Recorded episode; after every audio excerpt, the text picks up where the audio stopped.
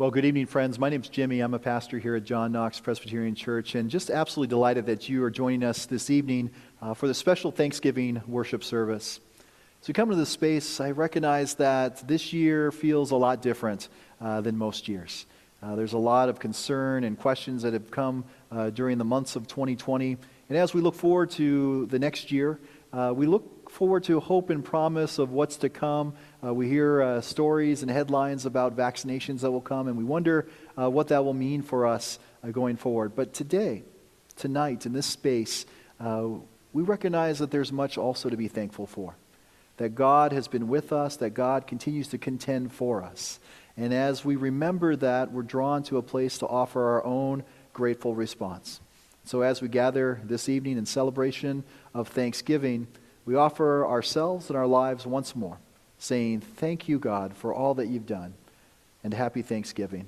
Friends, our call to worship this evening is in the form of a video. It'll be Psalm 100. It'll come on the screen here right now.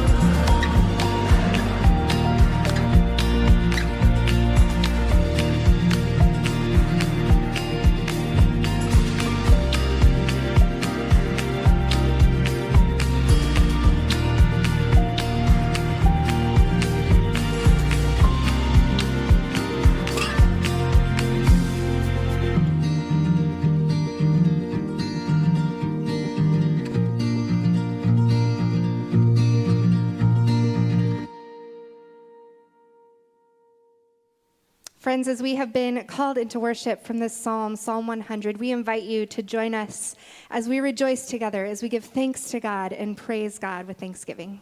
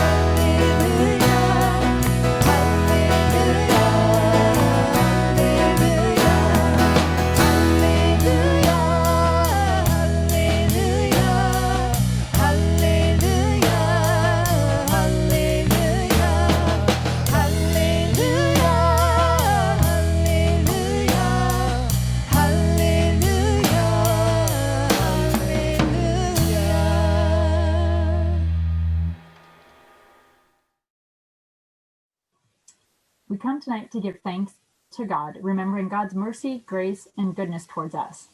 We also recognize that we are not always a grateful people. Please join me as we confess our sins to God, trusting in God's faithfulness to forgive. Loving God, we gather today rich in blessing, somehow believing that we merit the wealth and comforts we enjoy. Forgive us, O God, for comfortably closing our eyes to the faces of the poor that stare blankly in our direction. With full bellies, we offer token gestures to the hungry in our world, and we feel we've done enough. Forgive us, O God, for keeping a distance between us and them, for closing our ears to the cries of the hungry. With hands tightly clasping our treasures on earth, we cannot reach out to our oppressed siblings around this world. Forgive us for clinging to our own possessions rather than to you. Unite us with hearts of thanksgiving that we may work to ensure freedom and justice for all. Through Jesus Christ our Lord.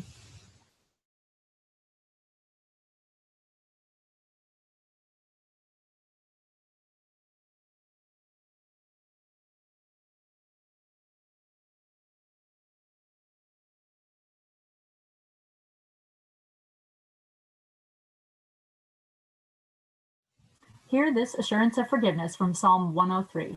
The psalmist says, The Lord is merciful and gracious, slow to anger and abounding in steadfast love. He will not always accuse, nor will he keep his anger forever. He does not deal with us according to our sins, nor repay us according to our iniquities. For as heavens are high above the earth, so great is his steadfast love toward those who fear him. As far as the east is from the west, so far he removes our transgressions from us. Friends in Christ, let us rejoice in this good news of God's steadfast love and faithfulness to forgive. Let us continue in our worship together, lifting to God our hymn of praise.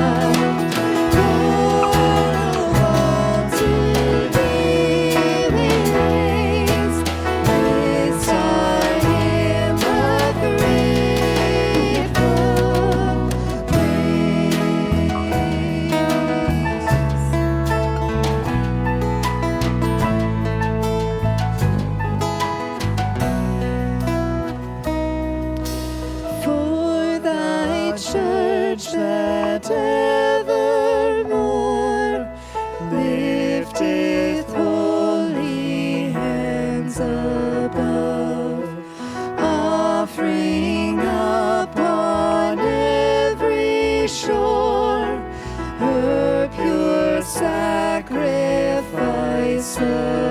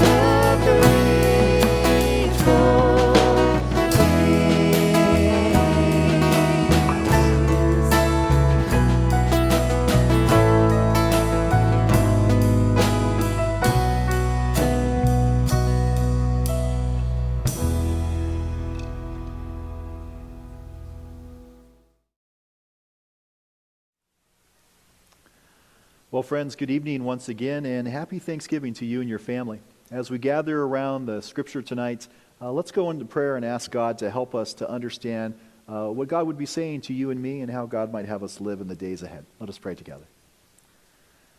Lord, we thank you on this night as we gather around your word, and as we hear your voice once more uh, proclaim uh, what it means to be your people. Uh, we recognize that this word is a beautiful word and has a calling for our lives to live as beautiful people, a life of worship, a life of gratitude and expression of faith. And so, Lord, help us to hear these words, help us to live them, uh, help us to understand uh, so that we know how to live. And we give you all the praise and the glory. And praise in Jesus' name. Amen. Scripture reading this evening comes from Deuteronomy chapter 8. It's just two verses, verses 17 and 18. So, Deuteronomy chapter 8 verse 17 and 18. Hear God's word. Do not say to yourself, My power and the might of my own hand have got me this wealth. But remember the Lord your God, for it is he who gives you power to get wealth, so that he may confirm his covenant that he swore to your ancestors, as he is doing today. The word of the Lord. Thanks be to God. If you want to get an idea of just how dangerous complacency can be, do an online search. Type in complacency in quotes, and you'll quickly understand. In fact, you don't have to read very long on the topic uh, to hear some of the dangers. Andy Grove, the, uh, the late Andy Grove, actually, uh, a businessman, said this about complacency. He said, Success breeds complacency, complacency breeds failure. Only the paranoid survive. The actor Elijah Wood uh, went on to say this Safety and comfort comes with complacency and that's never a good place to be working from. And probably the most stark uh, quote about complacency uh, that I found was one by a businesswoman named Shari Redstone. And this is what Shari said. She says, I always say complacency is the kiss of death. Complacency, the kiss of death. I think Moses would agree. And so, Deuteronomy chapter 8, the chapter from which our reading is from this evening, it serves as a warning to God's people to not grow complacent. Instead, uh, they are exhorted to remember, and in remembering, they're to take certain action. Those actions include remembering the long way God had led them through the wilderness. And that's what we hear in chapter 8, verse 2 of Deuteronomy. In verse 3, we hear that they're to remember the manna and the other provisions of clothing and health that they've experienced and the lessons that accompanied these. In verse 4, we hear that they remember the important discipline and role that it played in their formation. And then in verse 11, probably the most important thing to remember, something they weren't to forget all along, they're to remember the Lord their God and not fail to keep God's commandments. But truth be told, we don't remember. We forget. We fail to act. And where our faith grows slack, what God has achieved for us is replaced by our own personal accolades, what we have earned, what we're entitled to, what we have accomplished. The prayer here of the proud is one that's captured in verse 17. In fact, I say a prayer here, it's a prayer said to themselves. And that prayer simply is this My power and might of my own hand have gotten me this wealth course, our temptation to self exaltation is coupled with another very human tendency. We see that in our own lives. There's a tendency to deny, there's a tendency to blame, there's a tendency to lie to ourselves and to deceive others. I would never, one exclaims, knowing fully in our hearts that this, this verse 17, that this is us. And so, at the risk of all kinds of denials in my own heart, let alone those of the hearers here listening this evening, let me counter this tale with an altogether different story. A story that serves as an origin story for you and me, the origin of our faith. Deuteronomy points to this story. Here we read, The Lord your God who brought you out of the land of Egypt, out of the house of slavery. That's what verse 14 says. Also, hear that same type of language in Exodus 20 before the Ten Commandments. We're reminded here of a story of a people once enslaved who were made free, but even more, who were given a prosperous future, all from God. Ephesians in the New Testament, the Apostle Paul will write there to that church at Ephesus a similar type story. Will speak actually to the same, same story, this release from bondage. It says there in chapter 2 of Ephesians, But God, who is rich in mercy, out of the great love with which he loved us, even when we were dead through our trespasses, made us alive together with Christ. By grace, you have been saved. That's that story, released from bondage. That's that story, claimed as God's own people. And here's that same story heirs to an abundant life, all because of God's grace. God did that. God does that. And it can be measured in the journey of our lives. We see that in our own stories. You may remember back in September of 2001, the time when the terrorist attacks came on the trade towers, that during that period of time that it was being reported that Bible sales and church attendance were up. It's actually a story that was run in the Wall Street Journal a year later in 2002 that said during that period, uh, pews were filled, packed in churches. In fact, attendance nationwide was up 25%, but it only lasted weeks after the attack. One year later, the numbers in churches were back to pre 9 11. In fact, in some places, there were less people participating in worship. We're fickle like that. We forget. We don't remember. But Deuteronomy reminds us that that's no way to live. And it's not the life that we're invited to live today. Instead, we're invited to live a different sort of life.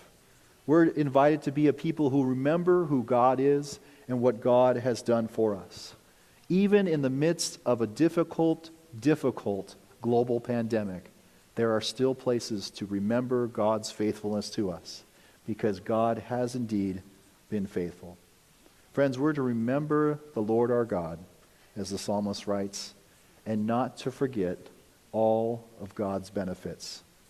And when you do, this year on Thanksgiving and each day throughout the, rest of this year and the years ahead, give thanks as a grateful people. Amen.